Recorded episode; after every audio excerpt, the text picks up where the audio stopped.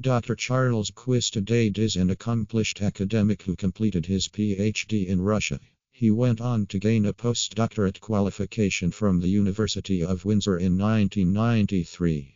Dr. Charles Quist-Adade boasts many areas of expertise, including social theory, globalization, and international development and change. He has lectured in these fields for around 30 years and has no plans of stopping yet.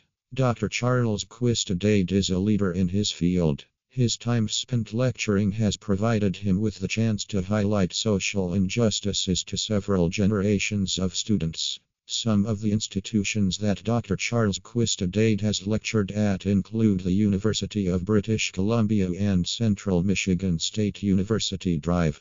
Charles Quist-Adade has demonstrated his talents at the highest levels of academia for decades.